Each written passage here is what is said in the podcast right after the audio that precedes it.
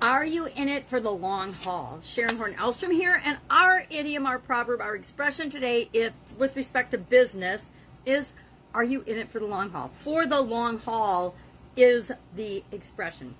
It actually comes from 1873 in the railroad industry when rates were determined for uh, based on how far a cargo was being driven or I guess is it driven in the railroad? Anyway, railed, transported to uh, from one place to another. The longer the distance, the shorter the or the smaller the cost per mile. Now, when we say long haul, there's definitions by different in, different industries as to what is long haul versus short haul. There's long haul over the road truckers, right?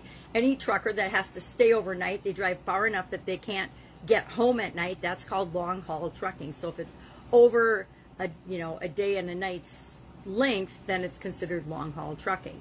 In flights, any flight over seven hours is considered a long haul flight. So what does long haul means? It, it's kind of measuring our level of commitment toward what it is that we're doing.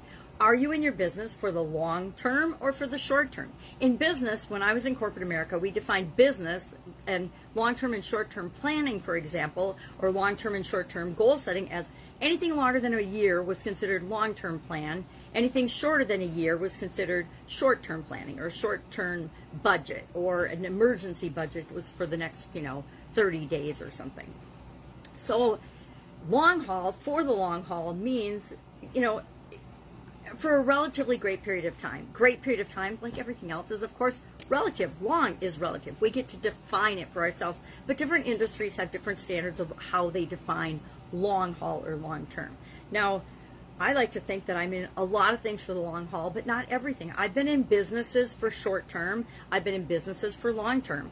I've been in industries for the short term, for the quick results, the quick education, the quick uh, understanding that industry for the quick buck. I'll, I'll, admit it. Some some industries I was in, I was in because I wanted to make a lot of money fast, so that I could do other things that I was interested in and wanted to do as well. So we decide what level of commitment. I guess for me, long haul, long term is what level of commitment am I making toward my business, toward the thing that it is that I'm doing. And the good thing about that is once we decide that, determine, hey, I am just in this business to get attention. I'm just, or notoriety, or to become an influencer. I'm just in this business to make a lot of cash flow so that I can use it for the nonprofit that I want to do, whatever. But when we know that we're in something for the long term or the short term, it makes decision making a lot more clear cut and easier for us to decide. When we're in a business for the long term, I was in the Italian food manufacturing business for 37 years. That's a long term commitment. So the decisions and the choices and the things that I did for that business were different than if I was just in and out of it to, you know, sell some pizzas and move on to the next thing. You know, sell some pizzas as a fundraiser and then move on to the next business. I, I made totally different decisions based on the longevity in that particular business and industry. Other industries, I was only in three to five years. Some I just dabbled in, tipped my toe in, and I said, yeah, this is totally not for me. I'm out of here.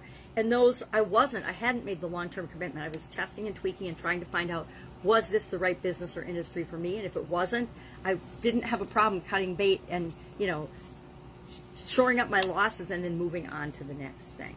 So long haul can apply to communication networks. How do we communicate? We can have long distance romances or relationships. I had a long distance relationship for a couple of years.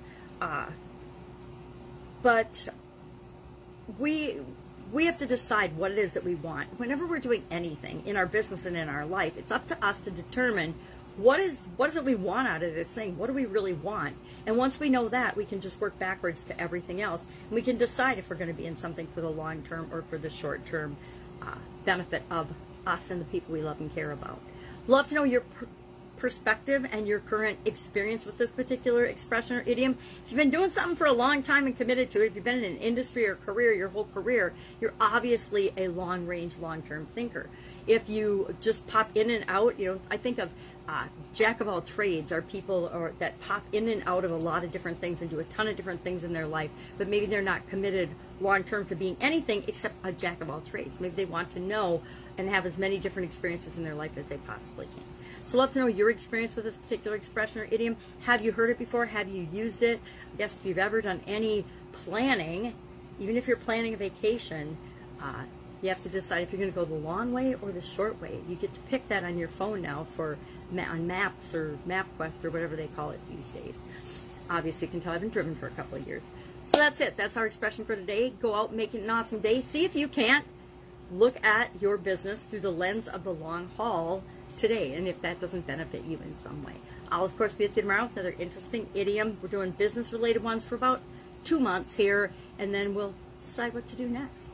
Uh, and so some of these these are shorter little quippy uh, proverbs, and they don't have as much history. I'm finding them very shallow with respect to entomology, where they came from, and, and what they've meant over the decades. Most of these, you know, this one's from 1873. This is the oldest one, I think, of the ones we've done since we started doing the business related uh, phrases and proverbs and, and idioms. It's an idiom.